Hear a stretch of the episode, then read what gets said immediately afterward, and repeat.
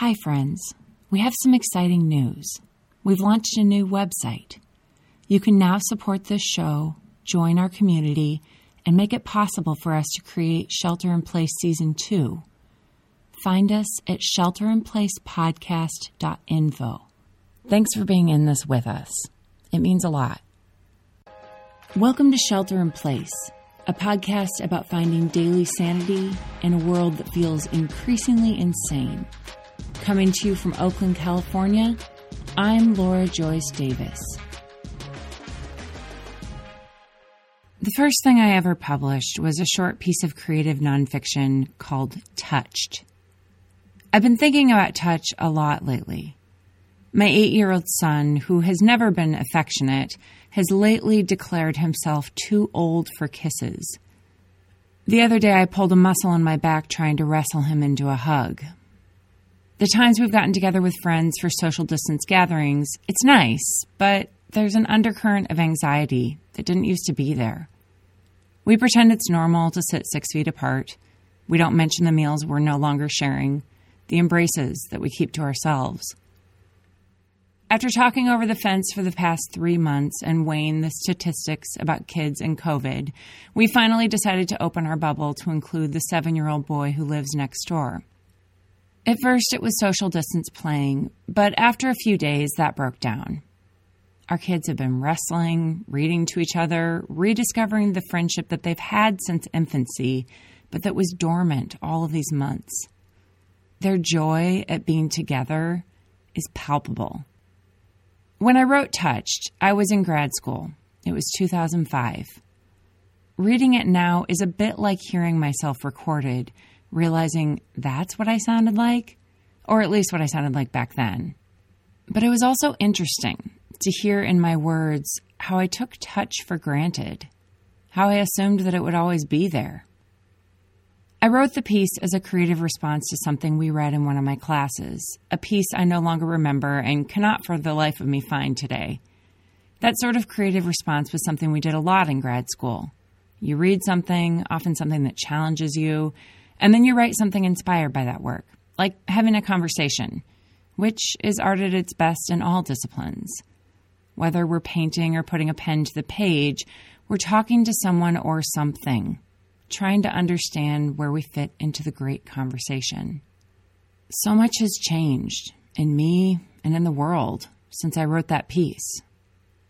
I found myself responding, wanting to rewrite things, wishing I could talk to my younger self. So I did. I'd like to read to you that original piece and also the response that I wrote today to my younger self. A quick warning that this first piece, the one that I wrote 15 years ago, mentions that thing grown ups do when they love each other. Also, there's a word of profanity that I've changed for this reading. You can find the original at shelterinplacepodcast.info. This is called Touched. I like art that reaches down my throat and squeezes the breath with commanding fingers.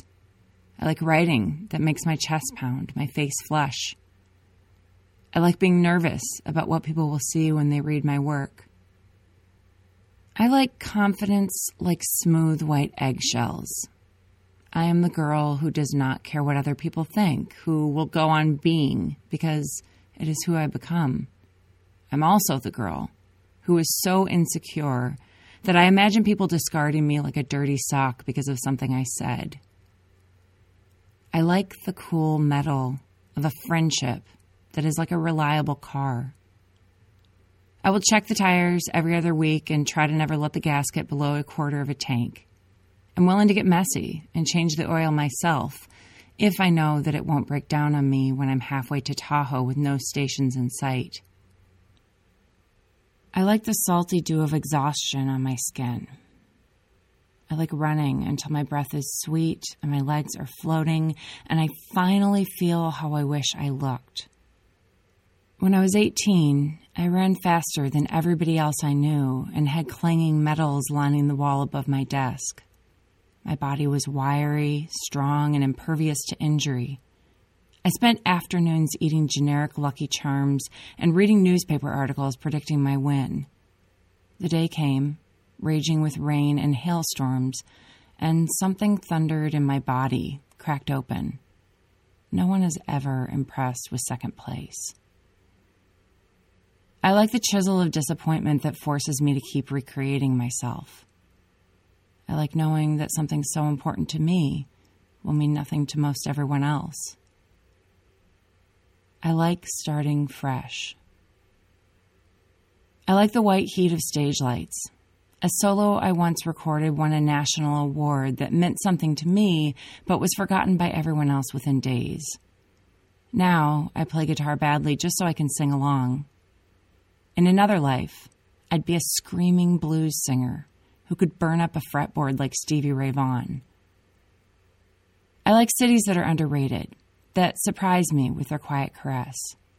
I prefer Oakland to San Francisco, Minneapolis to Chicago. I like knowing the secrets that are still being kept. I like the kind of truth that breaks skin but not bone. I am not thick skinned, but then is anybody? I like feeling life completely, even if it means enduring pain that threatens to tear vital organs and splinter teeth. I like to think that being able to hurt that deeply means that I can love that deeply too. I like the almost sticky texture of lipstick that is just a little bold, that keeps me rubbing my lips together. I like being the girl who dances in heels. I like the danger of falling. I like knowing that I am being watched, but I'm the happiest when the one who is watching is already mine. I like being one of the girls, but I also like being one of the guys. I like pizza and beer and yelling at the opposing team. I like getting my heart broken over a ball game. I like the uncooked texture of being real, but I also hate it. Real love, the kind that won't walk away when you're detestable, requires squeezing fingers through emotions like ground meat. I hate being open and then having my soul scraped raw by disregard. Still, I do it every time. I like bodies hovering, dripping sweat, refusing surrender just a moment longer than I can stand it. I like the kind of sex that makes me think of prayer. I like feeling poured out, washed clean, touched by more than fingers, kissed by spirit. I like knowing that someone is there. The piece I wrote today the response to the thing I wrote 15 years ago is called Untouched. I like looking back on life and seeing the person I was and the person I have become. I like breaking free of the form. I spent so much of my life pretending, crying out with every breath, Look at me! I hoped by declaring myself transparent no one would see through me. I wanted desperately to matter, to be something extraordinary, though I couldn't say just what. I imagined myself a decorative figurine, the kind you buy on impulse when you're on vacation somewhere, justifying the purchase for the sake of beauty. I mistook my rigidity for strength. I didn't know the way life could knock you over in one fell swoop, with no regard for the shards of glass on the floor. These days, I don't try to put the pieces back together.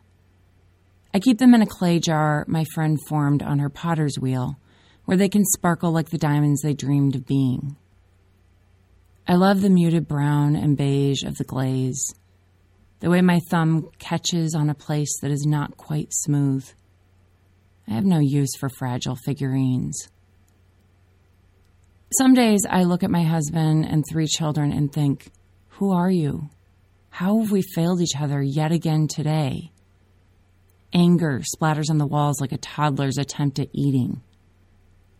What I feel most in those moments is fatigue, an enduring tiredness that cannot be fixed by bourbon or TV or even sleep, though those things sometimes help for a little while. I don't wish for death. My list of gratitude is long. What I want is for time to stop, for all of my obligations to freeze, for no one to need me for a little while. I want the dust to settle. I want an existence where I don't have to think about paying bills or getting organized or attaining the elusive inbox zero. I want my children to speak kindly and play nicely, for everyone in my life to understand. I want to lay untouched in our backyard hammock, smelling oranges and lemons, gazing up at the wide blue sky, dreaming of a life I long for but can't yet define. Sometimes I come close. I like Sunday afternoons when my daughter climbs into the hammock with me and rests her head on my chest while we read. I like the horsey smell of my boy when he's freshly showered, the rare moments when he decides I am deserving of his kisses. I like evenings on the back porch when we open a bottle of wine and give ourselves permission to dream that life will be easy Easy is not the goal, but that doesn't stop me from wanting it. I like imagining a life where we could work four days instead of six. A life where our children get along, where we get along too. I like thinking about steak dinners and Castelvetrano olives and wine from the Loire. I like ignoring just for a moment that pleasure costs something I like envisioning restored coral reefs, whole cities of people who sleep well, a world where there is enough to go around, and excess becomes generosity. I like claiming contradiction as paradox, difference is harmony. I like believing that all of that broken glass could do more than sit in a clay pot. I like making the mosaic, putting in piece by piece trying not to cut myself. I used to see Amalia every now and then on special occasions for a birthday massage, a treat for our anniversary. When she touched me, it felt like she was forming the clay of me, smoothing out the rough spots, pressing into the source of my pain with a touch that was firm but kind. I miss the hugs, the concerts and church services, I miss dancing close to strangers. But most of all, I miss having someone touch me with the sole intention of bringing me back to health. It's a touch I never get tired of, one I wish I could find every day. It's so rare in life to have someone see the parts of you that are all wrong the knotty muscle and the hollow beneath your shoulder blade, the scar tissue in your ankle, the places where our bodies remember all of the ways we've been hurt, all of the fractures and falls. To have someone see all of that and say, It's all right, you're here. We can make this better. We, as if you were doing anything but lying on the table. What a gift that kind of touch is. It's the gift of a good friendship, the gift of presence when the world is all pain, the gift of grace I like imagining a world where we can offer each other what Amalia offered to me. Not just accepting each other's injuries, but taking pleasure in healing them. Martin Luther King Jr. said that the arc of history is long, but it bends toward justice. I once heard Ta-Nehisi Coates say in front of a crowd of strangers that he does not agree. Some days I agree with one, some days the other. I like remembering what I often forget that MLK had faith in something bigger than history, a faith that said, It's all right. I see these wounds, but you're here. We can make this better. I like turning off the radio and the computer and the phone. I like thinking about grace about how even as I am untouched by human hands, grace works its fingers into the places I can't reach. It hurts, but it's also a relief. I like remembering that it is changing me, healing me, day after day, even though I keep breaking. Before I go, I want to thank some of our newest supporters of Shelter in Place. Caitlin Salamini, thank you for saying yes to lunch with a total stranger and for becoming an encouraging friend and fellow writer who gets it. I'm rooting for you and your writing each step of the way. Ben and Bethany Corey, your generosity, hospitality, and friendship make you feel close. The hours you've spent with us practicing Spanish and cleaning the soot off our ceilings have taught us what it looks like to live a life built on grace. Jake and Jen Armerding, thank you for sticking with us through the painful parts of life. Denver, you've been a faithful friend through a lot of hard seasons, starting with that swinging bed. Your dedication to your family and to this earth remind me to keep fighting the good fight. Jake, I owe you so much, starting with your music. Your songs have been the soundtrack to life for a long time and are still part of the Saturday morning playlist at our house. Sorry, not sorry, for watching The Wedding Singer without you and stealing your best friend. Thank you for being a true friend through it all. If you've enjoyed today's episode, I hope you'll subscribe wherever you listen and share it with a friend.